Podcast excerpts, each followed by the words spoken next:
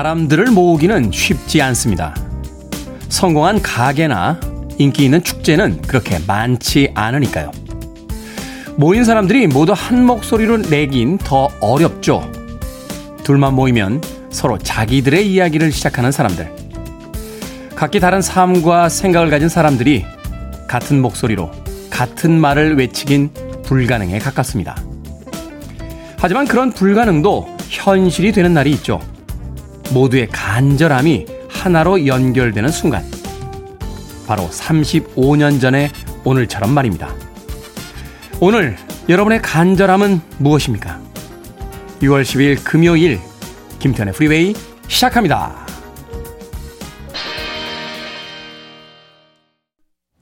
금요일의 아침 보노의 목소리로 경쾌하게 시작했습니다. U2의 Desire 듣고 왔습니다. 빌보드 키드의 아침 선택 김태훈의 프리웨이 저는 클 태 자 쓰는 테디 김태훈입니다. 자 7050님 굿모닝 테디 오랜만에 모악산 올라가며 문자 보냅니다. 힘드네요 하셨는데 대단한 체력이신데요. 등산할 때 올라갈 때는 아무 생각 안 납니다. 라디오 들으시면서 문자까지 보내실 기운이 있다라면 오 대단한 체력이 아닌가 하는 생각이 드는군요. 7050님 등산은 올라갈 때보다 하산할 때 더 많이 다치는 거 알고 계시죠? 내려올 때 조심해서 내려오시길 바라겠습니다. 푸딩웨이, 안녕하세요, 테디. 정신없는 금요일입니다. 아침부터 믹스커피에 찬물 붓고 난리 났습니다. 이래야 하는데 잠부터 깨야겠네요. 하셨습니다. 가끔 정신없으면 믹스커피 머그잔에다가 부어놓고 찬물 넣을 때 있습니다. 그냥 버리지 마시고요. 전자레인지에 돌리시면 찬물 또 잘 끓여서 믹스커피 맛있게 드실 수 있습니다. 정신 차리세요. 금요일 아침이 시작이 됐습니다. 자, 김희숙님, 오늘 서울은 맑음인가요? 경남 김해 화창 화려한 햇빛이 높이 떠 있습니다. 라고 하셨는데, 서울도 며칠 동안 아침마다 흐리고, 어, 조금씩 비가 내렸었는데, 오늘 아침에는 화창하게 해가 나고 있습니다. 자, 심혜진님, 굿모닝 테디. 오늘 제 생일입니다. 오늘 특별한 이벤트는 없지만, 테디가 축하한다고 해주시면 행복한 하루가 될 것 같습니다. 하셨습니다. 심혜진님, 생일 축하드립니다. 오늘 즐거운 하루 보내시길 바라겠습니다. 자, 6267님, 6월 항쟁을 챙겨줘서 고맙습니다. 역시 멋져요, 테디. 전 책으로만 배웠지만 우리나라의 지금을 만든 사건이라고 생각합니다. 라고 하셨습니다.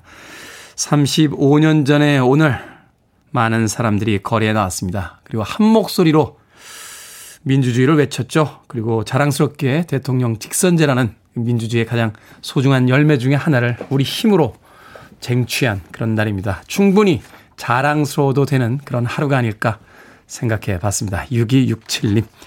자, 청취자 여러분들의 참여 기다립니다. 문자 번호 샵 1061, 짧은 문자 50원, 긴 문자 100원, 콩으로는 무료입니다. 유튜브로도 참여하실 수 있습니다. 일주일 동안 유튜브가 되지 않아서 많은 분들께서 유튜브를 또 떠나신 것 같은데 며칠 전부터 유튜브가 다시 아, 정상적으로 참여가 가능해졌습니다. 유튜브로 들어오셔서 많이 또 사연도 보내주시고 신청곡도 올려주시길 부탁드리겠습니다. 자, 여러분은 지금 KBS 2라디오 김태훈의 프리웨이 함께하고 계십니다. KBS 2라디오 yeah, 김태훈의 프리웨이 wanna be your lover, lover. Mm, wanna be your lover. All night long.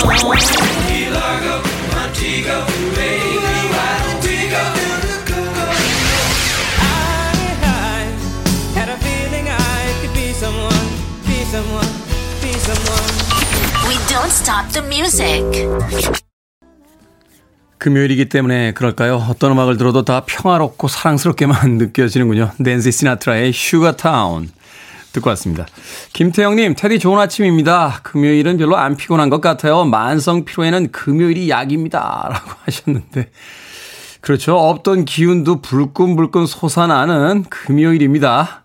자, 강은수님, 기다리던 불금, 전 주말에 시험 봅니다. 그래도 좋은 아침이에요. 라고 해주셨고요. 박경원님, 오늘 우리 와이프가 딸 데리고 1박 2일로 놀러 갑니다. 불금입니다. 하셨습니다. 오늘 파이야! 하시는 겁니까? 아내가 딸 데리고 1박 2일로 집을 비우시는군요. 박기원님, 오늘 파이야! 한번 하십시오. 불금입니다.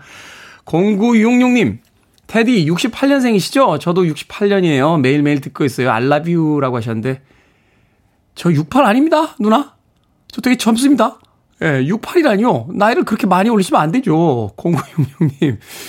앞으로 제가 깍듯이 누나라고 부르도록 하겠습니다. 68이라니요. 깜짝 놀랐습니다. 예. 강정림님, 테디, 오늘도 어제처럼 이쁜 방송 기대합니다. 기대하셔도 좋습니다. 어제보다 더 이쁘니까요. 자, 김성식님, 테디는 라운드 티셔츠도 잘 어울리시네요. 하셨습니다. 제가 아끼는 티셔츠입니다. 예, 아끼는. 제가 좋아하는 분이 호주에 여행 갔다 오시면서 호주에서 이렇게 서핑하는 사람들을 탁 보고 나서 문득 제 생각이 나서 그 기념품 가게에서 티셔츠를 한 두 벌 정도, 두 벌인가요? 세 벌인가요? 그때 꽤 많이 사다 주셨어요. 그래서 제가 아끼는 최애 티셔츠 중에 한 벌입니다. 이쁘지 않습니까?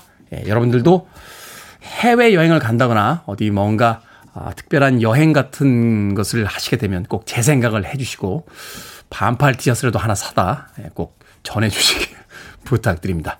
역시 사랑이라는 건 오고 가는 물품 속에 농담입니다. 또 KBS로 못 보내신다고 애써 그러실 필요 없습니다. 김성식님. 아, 9963님, 테디 안녕하세요. Good morning입니다. 저는 50대 후반의 요양사예요. 테디 방송 시작과 방송 끝나는 시간까지 어르신들 차로 모시는, 어, 봉사를 하고 있습니다. 2시간 듣고 오전 근무를 마치고 오후 근무를 하는데 정말 유익하게 매일 듣고 있어요. 아침에 상쾌하고 신나게 신청곡을 청합니다. 오늘도 어르신들 잘 모시고 하루를 보내게 틀어주세요 하시면서 해피송 신청을 하셨는데 저희들이 신청곡 명단에 올려놓겠습니다. 아, 가까운 시일 내에 꼭 신청곡 틀어드릴게요. 9963님. 자, 3280님의 신청곡으로 합니다. 오퍼스, Life is Life.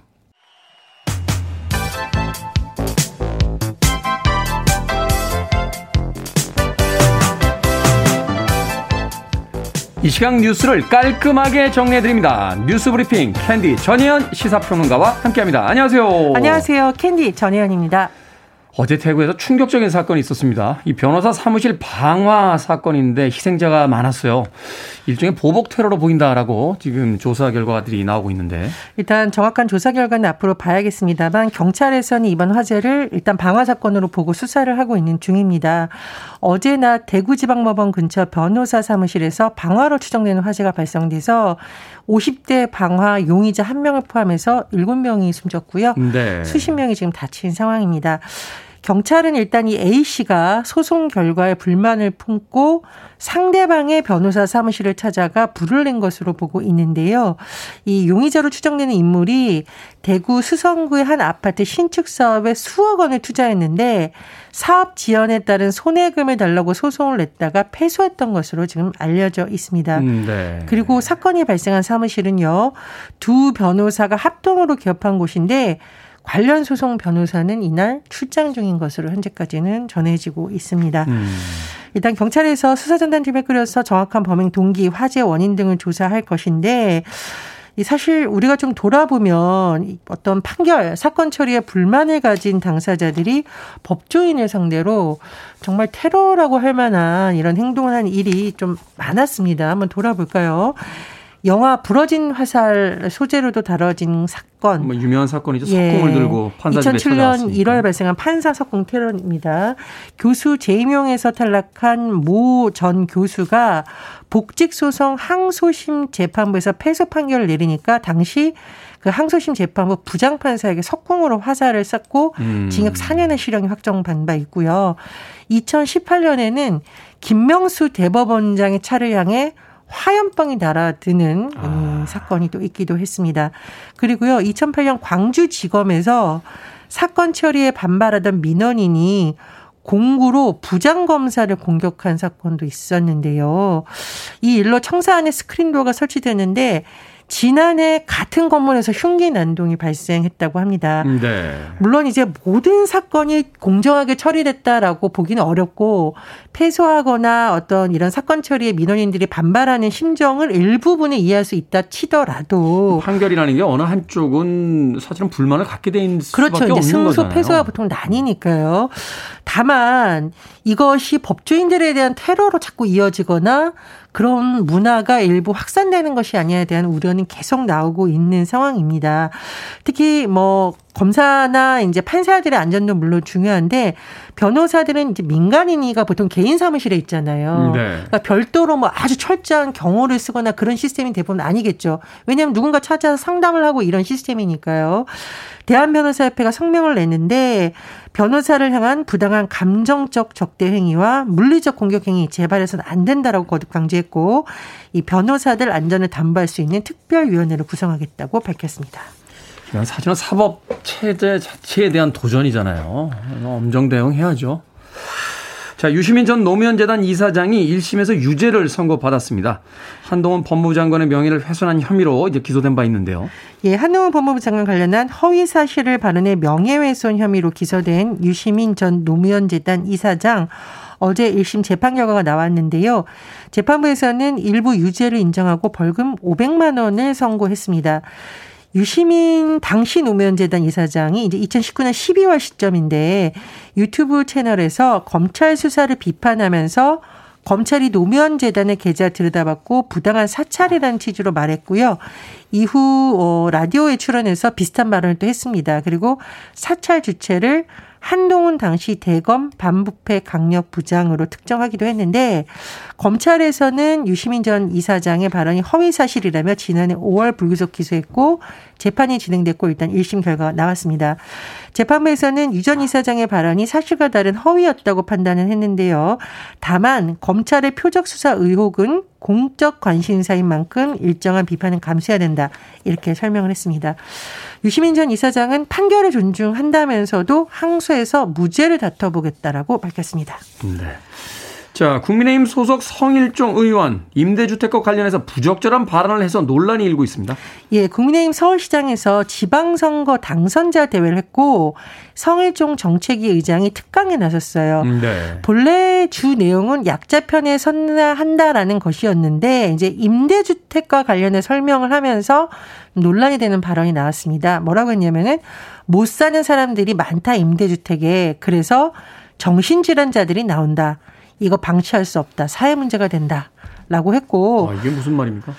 아, 예. 그리고 이 정신지장자들을 격리해야 된다라는 또 말을 하기도 했어요. 논란이 굉장히 번졌는데 이에 대해서 성일종 의장이 임대주택, 뭐 열악한 주거 환경, 그리고 스트레스를 국가가 책임지는 정책이 필요하다는 취지였지만 표현을 잘못했다라고 하고 또 진심으로 사과한다라고 밝혔습니다. 하지만 민주당에서는 이게 서민 비하 막말이다라고 하면서 국민의힘의 성의장 징계를 요구했고요. 정의당도 장애인 차별하고 혐오하는 발언이라고 강력하게 비판을 했습니다.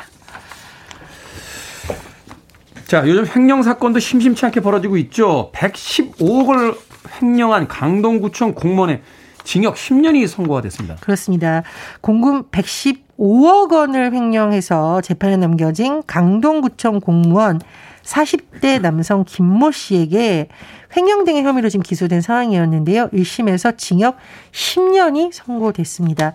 피해액이 상당하고 범죄 사실을 은폐하는 등 죄질이 좋지 않다. 이렇게 재판부가 밝혔는데 이 김모 씨가요. 2019년 12월부터 지난해 2월까지 공문서를 위조하는 방법으로 SH의 폐기물 처리 시설 선치 분담금 115억 원을 빼돌린 혐의로 재판에 넘겨진 상황이었습니다.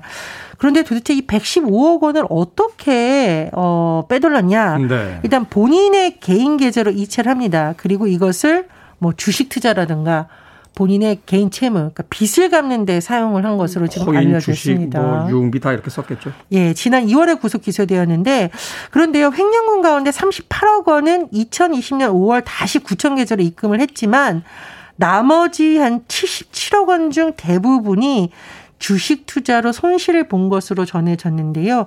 아유, 국민들의 세금인데 정말 이런 일 앞으로 인해서는 안 되겠습니다. 징역 10년이면 1년에 한 10억 정도 되는 건데 황제 수감 아닙니까? 아, 글쎄요.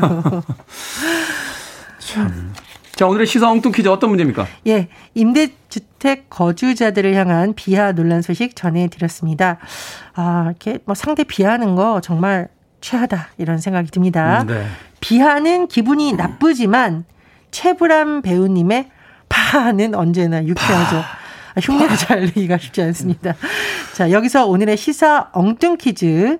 최불암 배우님의 트레이드 마크인 이 웃음은 한 드라마에서 탄생했는데요. 1980년부터 2002년까지 방영되었던 이 농촌 드라마 무엇일까요? 1번 그림 일기, 2번 열하일기, 3번 전원 일기, 4번 안네의 일기. 정답 아시는 분들은 지금 보내주시면 됩니다. 재미있는 오답 포함해서 총 10분께 아메리카노 쿠폰 보내드립니다.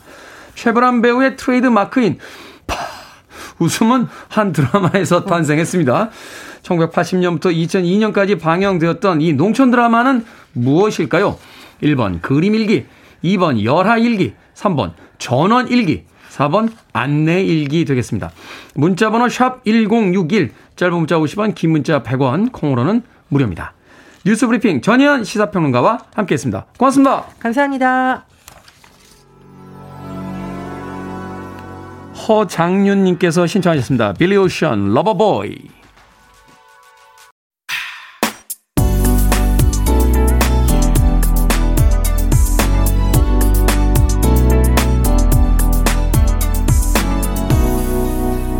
김태훈의 프리웨이 슈렐스의 Will You Love Me Tomorrow 듣고 왔습니다. 이 곡은 캐롤 킹의 작곡으로 슈렐스가 불렀고요. 이후에 원곡자인 캐롤 킹이 자신의 음반에 또 자신의 리메이크로 담기도 했습니다. 아마 많은 분들은 잉거마리 버전으로 어, 익숙하실 텐데요. 저는 캐롤 킹의 버전을 굉장히 좋아해서 어, 제가 냈던 첫 번째 책의 제목이 내일도 나를 사랑할 건가요? 라는 제목이었습니다. 바로 그 캐롤 킹의 음악에서 영감을 얻어서 어, 책 제목을 정했던 그런 기억이 나는군요. 책 광고하는 거 아니냐 이렇게 물어보시는 분들도 계실 것 같습니다만 아 절판 됐기 때문에 절대로 구매가 불가능합니다. 아, 그러니까 책 광고는 아니라는 거. 슈레스의 Will You Love Me Tomorrow 많은 연인들의 일종의 그 궁금증이죠. 완벽한 이 하루가 지나가고 내일 아침이 다시 찾아와도 여전히 나를 사랑해 줄 건가요? 라고 묻고 있는 그 마음이 참 애틋하게 느껴집니다. 자, 오늘의 시사 엉뚱 퀴즈. 최불암 배우의 트레이드 마크인 파. 웃음은 어떤 드라마에서 탄생했을까요? 정답은 3번 전원일기였습니다. 전원일기.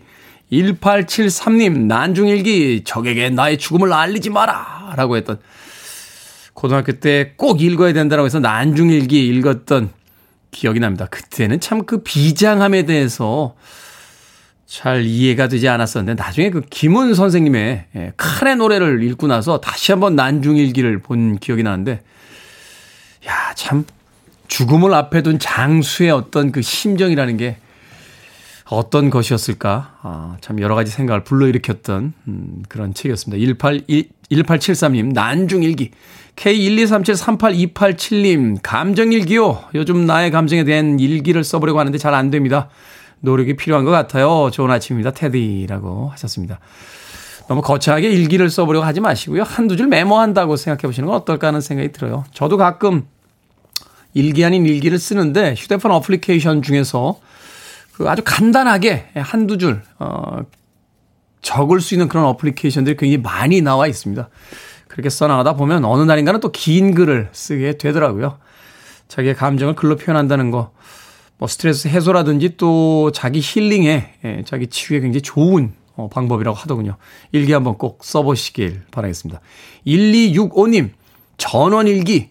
그 시절이 그립습니다. 그래도 그때가 살기 좋았던 것 같아요. 하시는데, 착시 아닐까요? 착시. 예. 저는 시골에 이렇게 갈 때마다, 야, 예전에 그 시골 생활 그때가 뭐 그렇게 가진 건 없어도 행복했지라고 하시는 분들 보면 저는 아닌데, 예, 저는 양변기 있는 지금이 좋아요. 어, 옛날 어릴 때 시골에 가면 화장실 가는 게 공포였습니다. 예, 무시무시했어요. 화장실 가는 게.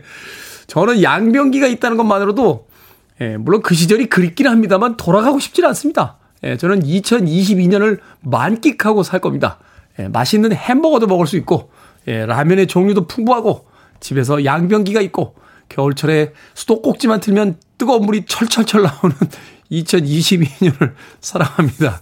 1265님. 그립긴 하지만 다시 돌아가서 살라고 하면 글쎄요. 얼마나 버틸 수 있을까요? 자, 방금 소개해드린 분들 포함해서 모두 10분에게 아메리카노 쿠폰 보내드립니다. 당첨자 명단 방송이 끝난 후에 김태훈의 프리웨이 홈페이지에서 확인할 수 있습니다. 콩으로 당첨되신 분들 방송 중에 이름과 아이디 문자로 다시 한번 보내주시면 모바일 쿠폰 보내드리겠습니다. 보내주실 문자 번호는 샵 1061 짧은 문자는 50원 긴 문자는 100원입니다. 자 조필숙님께서 신청하셨습니다. 트레이시 채프먼 Fast Car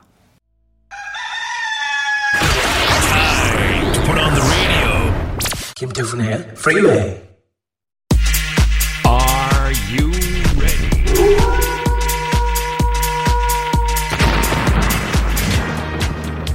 묵직한 고민이 가벼워지는 그날까지 결정은 해드릴게 신세계 상담소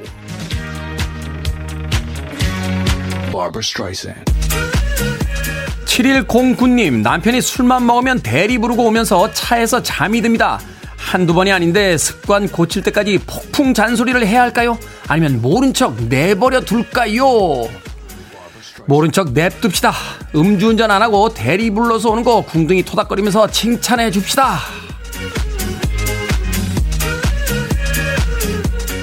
송무진님, 교복 위에 걸칠 옷을 사줄 건데요. 얇은 카디건이 좋을까요? 아니면 바람막이 점퍼가 좋을까요? 바람막이 점퍼. 학생 때 카디건 관리 잘 못합니다. 금방 보풀 일고요. 실밥 뜯어집니다.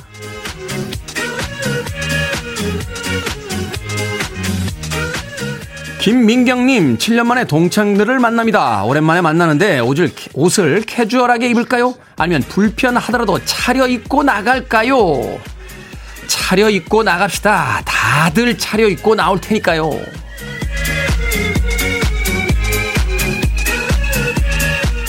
줄리아 트로트님, 2년 만에 가족 여행을 가려고 합니다. 바다를 볼 수 있는 부산으로 갈까요? 아니면 설악산에 갈까요? 바다를 볼 수 있는 부산으로 가십시오. 가족들 산에 끌고 올라가면 아마 다음 가족 여행 땐 안 가겠다고 할걸요.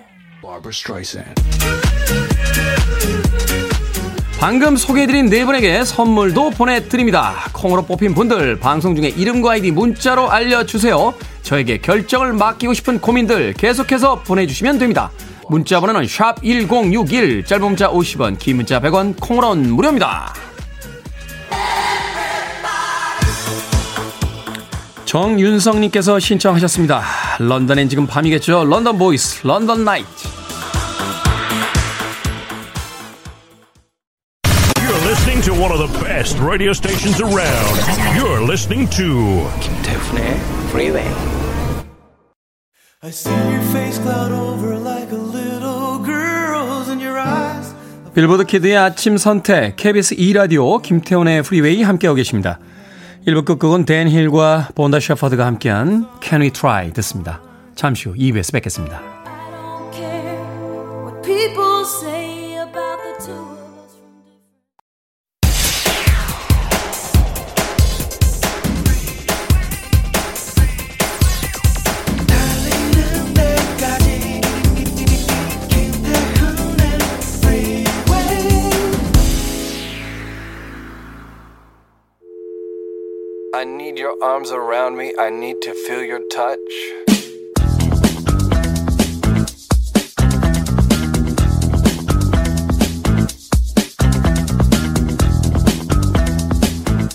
현실과 꿈, 그것이 만나는 곳에 여행이 있다. 여행을 통해서 깨달음을 얻을 수 있고 뭔가 값진 것을 손에 넣을 수도 있다. 하지만 반드시 자신에게 구체적인 무언가를 준다고 해서 그 여행이 좋은 것은 아니다. 잠시 삶을 되돌아볼 수 있다는 것.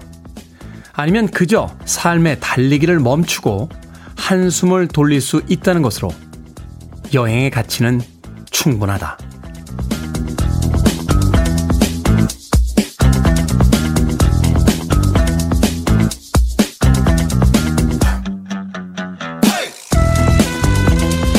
뭐든 읽어주는 남자. 오늘은 청취자 김순옥님이 보내주신 이우일 작가의 책 좋은 여행 중의 일부를 읽어드렸습니다. 삶이 버거운 순간 여행은 번잡한 것들을 잠시 잊게 해주죠. 평소라면 해보지 않았을 것들을 해보고요. 여행자의 눈빛으로 세상을 낯설게 바라보다 보면 다시 힘을 낼 수 있을 것 같은 용기도 생겨납니다. 꼭 멀리 떠날 필요는 없을 겁니다. 가까운 곳으로 별다른 계획 없이 훌쩍 떠나보죠. 나를 위해 잠시 시간을 내고 그 순간에 온전히 집중해 보는 것. 그 자체가 바로 여행이니까요.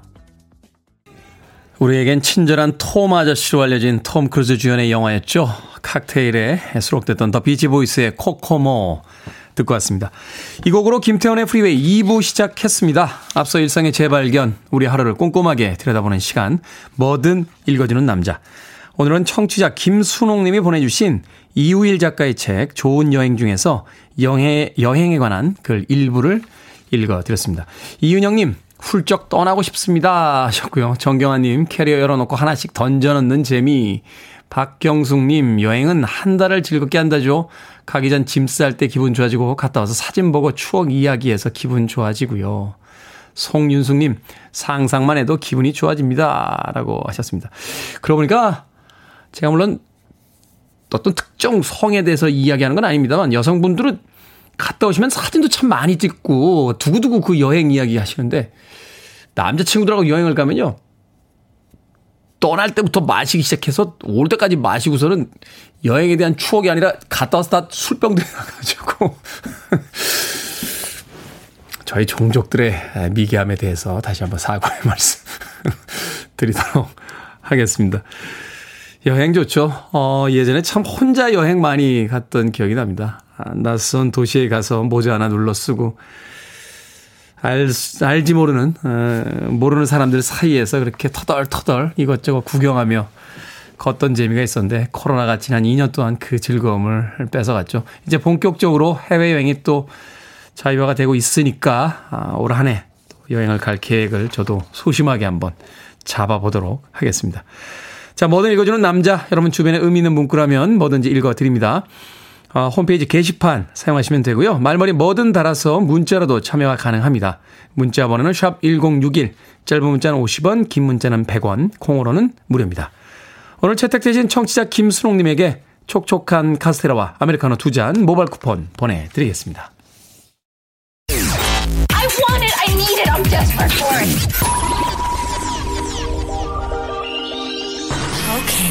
Do it. 김태훈의 Freeway.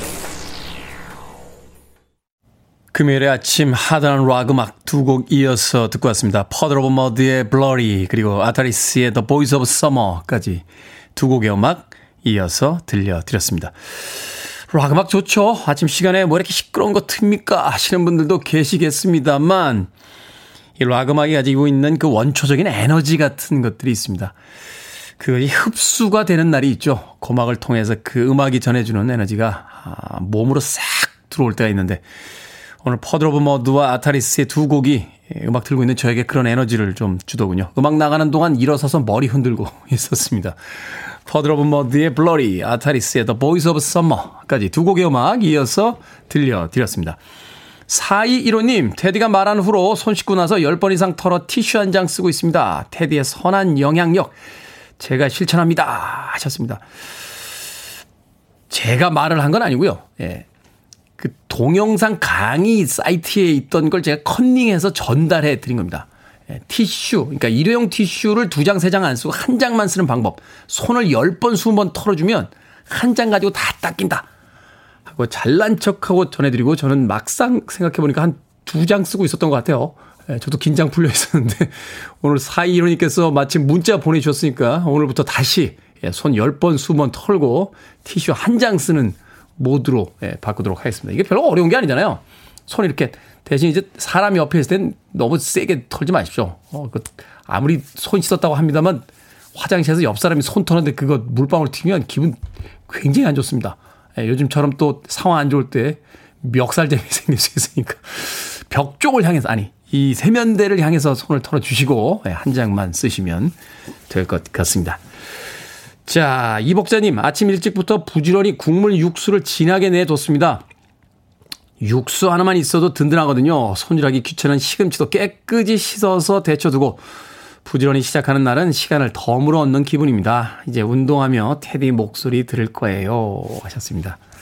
그렇죠. 아침 일찍 일어나서 뭔가 미리 해두면 그 하루가 보너스처럼 느껴질 때가 있죠. 저도 뭐 방송 끝나고 나서 개인적으로 하는 일들이 있어서 여러 가지 바쁜 일정들이 있습니다만 어느 날인가는 오후에 아무런 일정이 없었어요. 어, 그래서 7시에서 9시 2시간 딱 방송하고 9시에 딱 나가는데 KBS의 그 PD들이 이렇게 출근을 하는 겁니다. 그래서 어우 방송 잘 들었습니다. 하는데 제가 인사를 딱 하면서 출근? 네 퇴근 하고 저는 퇴근하고 갔어요. 그날 기분 좋던데요. 네. 남들은 출근하는데 난 퇴근이구나 하면서 하루 종일 집에서 뒹굴뒹굴 거렸던 기억이 납니다. 아침 일찍 조금 서둘러서 일을 해두면 그 하루가 보너스처럼 느껴지는 날도 있을 겁니다. 음악 듣습니다. Faith Evans featuring Puff Daddy All Night Long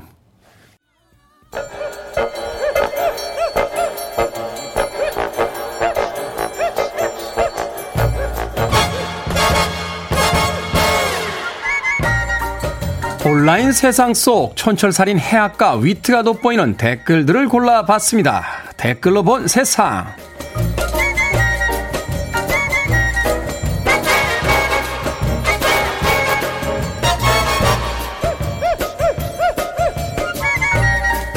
첫 번째 댓글로 본 세상 음식을 맛있게 많이 먹는 과식 먹방에 이어 요즘은 연예인들의 소식 먹방 영상이 인기라고 합니다. 먹방에 지친 탓인지 적은 양의 음식을 천천히 먹는 모습을 재밌어 하고요. 따라하기도 한다는군요. 식품 업계에서도 이런 트렌드를 반영해서 잇따라 저용량 상품들을 출시하고 있다는데요. 여기에 달린 댓글 드립니다. 북촌 주민님, 제품 크게 만들어주시면요. 제가 알아서 작게 잘라 여러 번 나눠 먹을게요. 다이어트 한다고 소포장 샀다가 결국 두세 개씩 먹게 되더라고요. 포장지만 아깝습니다. 이선님, 경제적으로 배불러야 소식도 되더라고요. 힘들게 살다 보면 먹는 거 모자랄 때 괜히 서럽습니다. 그런데 과식 먹방 인기라고 양 안 늘려주던 식품 회사들 소식 먹방 인기라고 하니까 곧바로 저용량 상품 출시하는 건 뭡니까? 가격도 그만큼 내려주시는 거죠?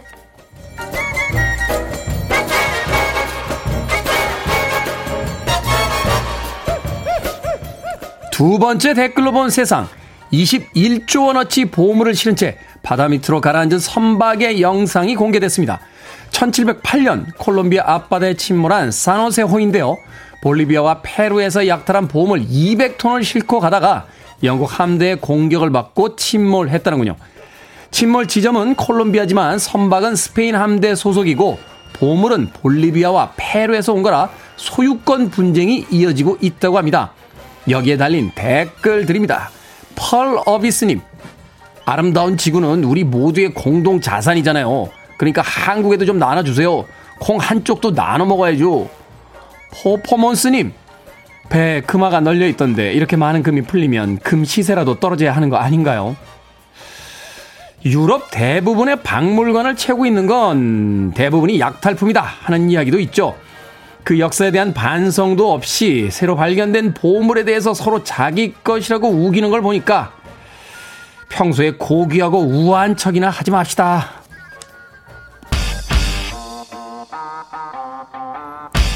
질레트입니다. 미스터 퍼스널러티. Free your mind. I want to break free. Are you free?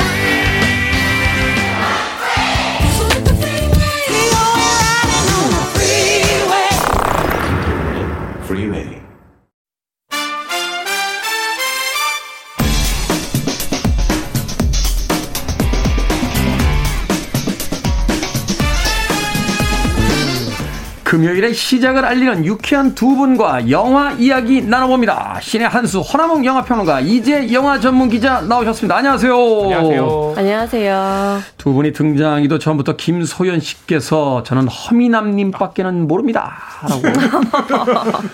네, 저만 있으면 되죠. 미남이 얼마나 전 세계에 얼마나 많은데요. 네? 전 세계에 약 59억만 명 정도가 있는데 왜 허미남님밖에 모른다는 겁니까? 김소연님. 59억 명이나 된다면 그냥 다 미남이네요. 자, 오늘은 영화 6월 8일에 개봉한 브로커입니다. 브로커. 뭐, 송강호 배우의 칸영화제 나무주연상. 그쵸. 또 고레다 히로카즈 감독의 그 연출로 굉장히 화제가 됐던 네. 작품인데. 두 분의 평점부터 듣고 시작합니다. 네, 저의 브로커 평점은요. 별점 5개 만점에 2.5입니다. 2.5요? 네네네. 어, 기대를 굉장히 많이 했는데요. 잠깐만요. 2.5라고요? 네네네네. 이 칸 영화제에서 나무주연상 받은 작품이 어, 2.5라고? 그러게요. 강동원 씨도 나오고 저- 아, 그러게요. 이지은 배우도 나오고. 감독이 고레다 히로카즈인데 그렇죠, 예. 맞아요. 잠시 보류. 아, 네. 잠시 보류. 자, 이지혜 영화 전문 기자. 네, 저는 2.8개입니다. 2.8개요? 네. 세개 밑에입니까? 네. 충격적이군요. 그렇게까지 뭐 충격은 아니고. 그러니까 고레다 히로카즈 감독의 송강호 배우면 굉장히 좀 기대치들이 높은데. 아니 일단 출발이 한 3.5개로 출발하는 거 아닙니까? 이 정도면 그렇죠. 이제 이 정도면 고레다 무조- 히로카즈는 거의 그랬죠. 그쵸. 그이 정도면 무조건 네 개가 되느냐 안 되느냐 뭐 이 정도가 음. 맞아요. 두 개 반은 충격적인데요. 잠깐만요. 2.8은 네. 충격적인 거 아닌가요? 2.8도 충격적이에요. 아, 그쵸. 어쩐 세개 밑으로 떨어졌다는 게 굉장히 음, 충격적. 맞아요, 맞아요. 자, 송강호 배우에게 칸 영화제 나무주연상을 안겨준 작품입니다. 줄거리부터 좀 소개를 해 주시죠. 네, 여기서 이제 이지은 배우가 소영이라는 어, 인물을 연기를 했는데요. 네. 어느 날 비 오는 밤에요. 그 교회에 있는 베이비 박스에 아이를 놓고 가요. 음. 네, 근데 이제 그 안에 있던 어, 송강호 배우가 연기한 상현과 강동원 배우가 연기한 이제 동수 음. 이 아이를 빼돌려요.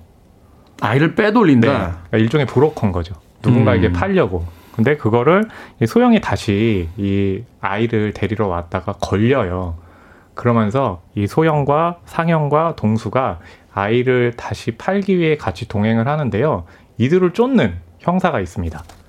배두나 배우가 연기한 그 배두나 배우와 이주영 배우가 연기한 형사들이거든요. 예, 그래서 이들을 쫓는데 과연 결말은 어떻게 될까요? 그걸 음. 왜안본 저한테 물어보세요? 네. 궁금증을 자아내기 위해서. 네, 매번 네. 매번 마음 상해요. 보고 보고 와서 보고 와서 안 본 저한테 어떻게 될까요? 어떻게 될까요? 이런 보통 식이잖아요. 영화 소개하는 프로그램들 보면 네. 거의 결말만 딱 놔두고 소개를 자세하게 한 후에 네. 네, 결말은 극장에서 확인하세요. 이러고 끝나잖아요. 아, 언제적 스타일이에요, 그게. 잠깐만요. 아, 정말. 어, 정말. 네. 단성사 시절 이야기 아니에요? 단성사 시절 이야기. 있고. 어, 장군의 아들 개봉했던 어, 네. 그 시절 이야기 아니에요. 아, 네, 뭐 그런 거죠. 자, 아무도 모른다. 진짜로 일어날지도 몰라 기적. 바닷마을 다이리. 제가 굉장히 좋아하는 작품인데, 음. 바닷마을 다이리. 어느 가족, 특히 어느 가족을 가지고선 칸 영화제에서 이제 그랑프리 받으면서 네.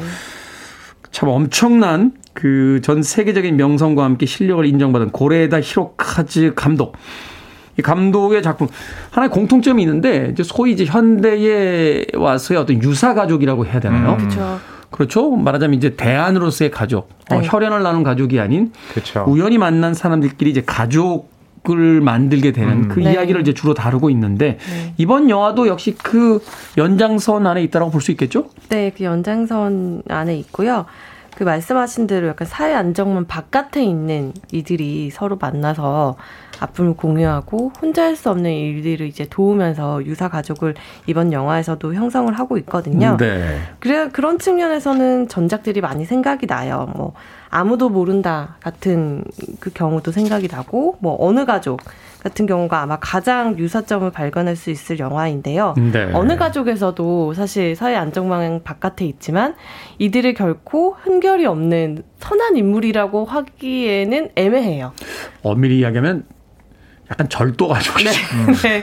그러다 보니까 어, 이 사람들에 대해서 어떤 스탠스를 취해야 될지 관객 역시 좀 음. 갸욱하는 부분이 있지만 결국 이들이 가족이 아니라고 할 수 없거든요. 네. 진짜 가족이 무엇인가를 이 어느 가족을 통해서 보여줬는데 그것보다 훨씬 더 영화는 낙관적이고 따뜻하게 가고 있어요. 브로커 같은 경우에는 여기에 또 하나 생각나는 전작이 그렇게 아버지가 된다거든요. 아, 여기서는 나은 정과 기린 정 어떤 것이 더 중요하냐? 진짜 가족은 혈연으로만 연결되어야 하는가라는 질문을 던지고 있는데 네. 그러한 질문을 이번 영화 브로커에서도 역시 동일하게 던지고 있어요.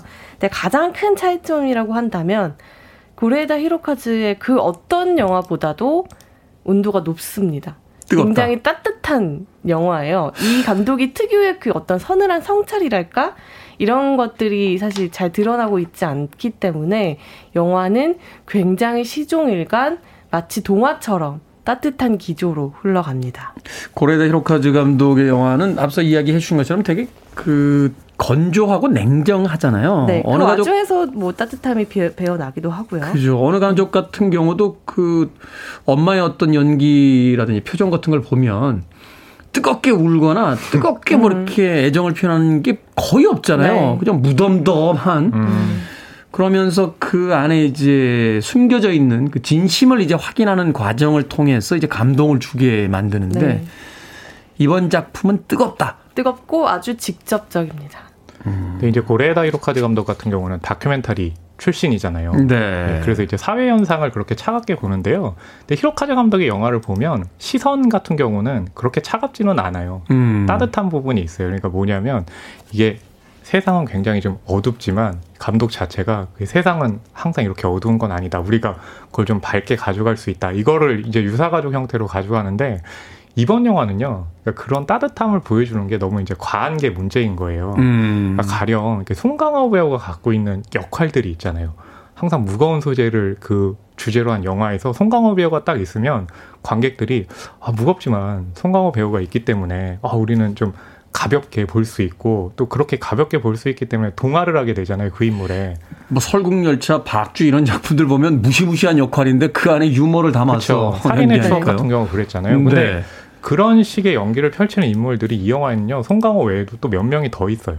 그러니까 그러다 보니까 이게 따뜻함이 아니라 너무 과한 유머로 가게 되거든요. 음. 그러니까 그런 어떤 이 분위기의 기준이 딱 선이 있어야 되는데 그 선을 넘는 경우가 많으니까 아무래도 이제 영화를 볼 때 몰입이 좀 힘들게 되는 거죠. 잘 연출되고 잘 정제되고 잘 조합되어 있는 것들이 아니라 음. 조금 과한 그쵸. 음, 그런 파티가 벌어지고 있는 듯한 맞아요, 느낌이다. 라고 이야기를 해줬습니다. 음악 한 곡 듣고 와서 이제 브로커에 대한 이야기 좀 더 깊게 나눠보도록 하겠습니다. 아마도 이런 분위기가 아니었을까 하는 생각이 드는군요. 델포닉스의 Lara Means I Love You 듣습니다.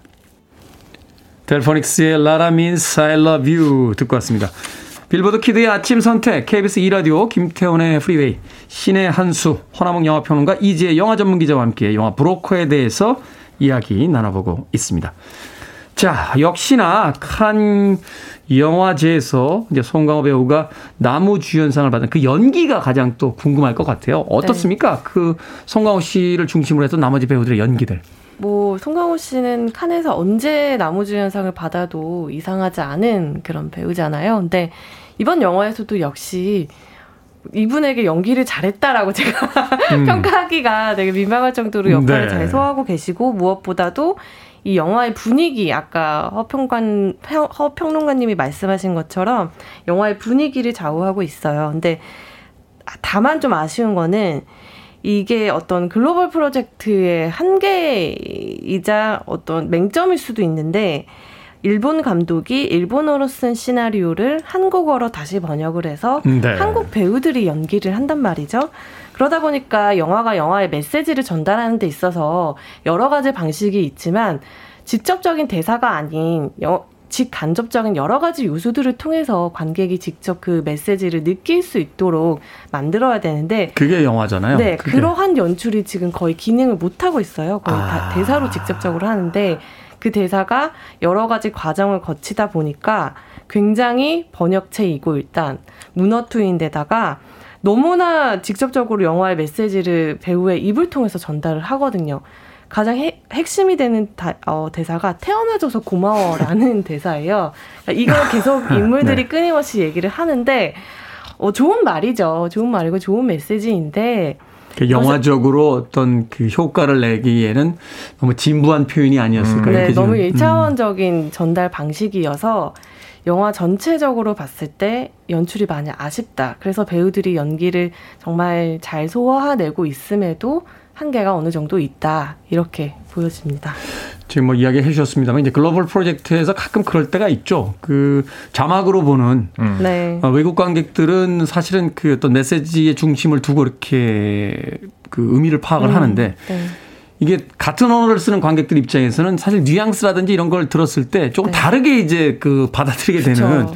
이런 부분들이 있으니까 음. 그런 어떤 간격 간극들이 좀 존재하는 것이 네. 좀 아쉬웠다. 그리고 영화적인 방식이 아닌 이 대사로서 직접적으로 메시지를 관객들에게 설파하는 방식이 조금은 아쉬웠다. 네. 어떻습니까? 어, 허나웅 영화평론가는. 저는 뭐 그런 대사보다는 이제 감독의 어떤 시선이라는 거는 배우를 어떻게 캐스팅하냐에 따라서도 굉장히 많이 드러나잖아요. 네. 이제 이번 영화 같은 경우는 아까 이제 줄거리에 소개해 드리면서 소개해드린 배우들 있잖아요. 뭐 송강호, 강동원, 이지은, 배두나, 이주영 배우 외에도요. 사실 이 정도 되는 중량급의 배우들이 꽤 많이 출연을 해요. 아, 뭐 카메오나 아니면은 네, 저- 일종의 그런 개념으로 이제 어. 출연을 하는데 그러다 보니까 어떤 게 생기냐면 이야기에 몰입하는 게 힘들어지는 게 아, 이번 영화에서는 어, 저 배우가 또 나오네. 어, 음. 또 이번 역할에 또 저 배우가 또 나오네. 그러다 보니까 이 캐릭터들마다 예, 높은 캐릭터, 낮은 캐릭터, 그 고저가 있어야 되는데요. 다들 중량감 있는 배우가 나오니까 그 고저를 맞추기가 너무 힘든 거예요. 음.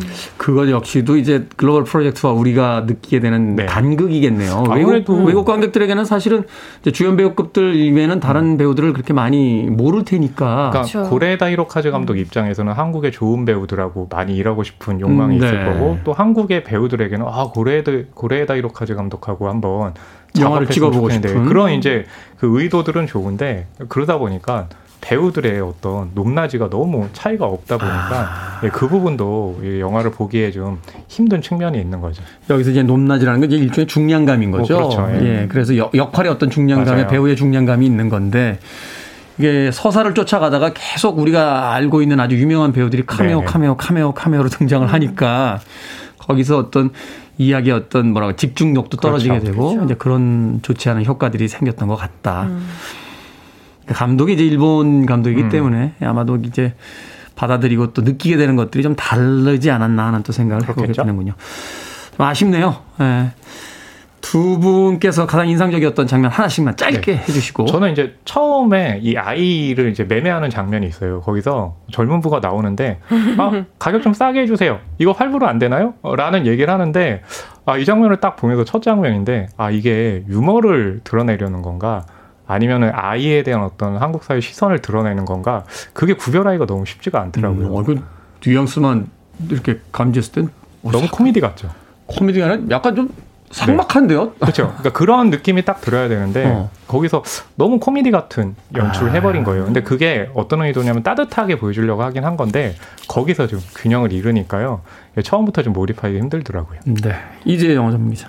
어, 저는 극 중에서 이제 이지은 배우와 배두나 배우가 연기한 캐릭터들이 갈등을 표출하는 씬이 있어요. 이지은 배우 같은 경우에는 아이를 낳았지만 버렸잖아요. 근데 배두나 배우는 어떻게 아이를 버릴 수 있냐, 엄마가. 그럴 거면 차라리 낳지를 말지. 이런 생각을 가지고 있어요.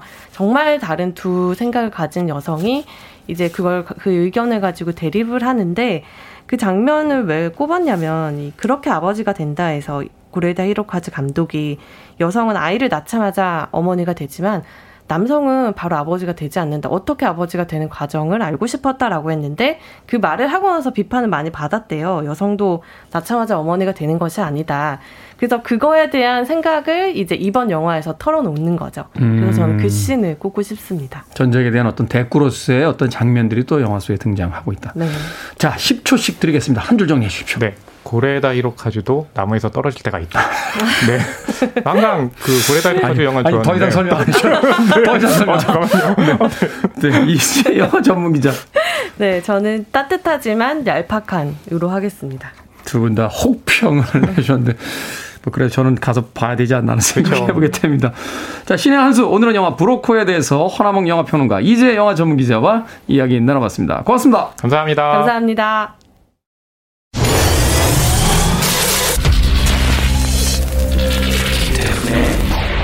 Freeway.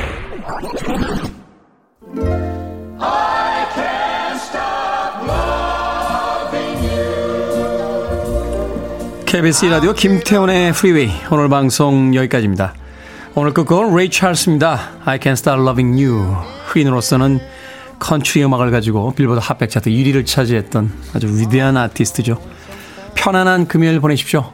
전 내일 아침 7시에 돌아오겠습니다. 고맙습니다.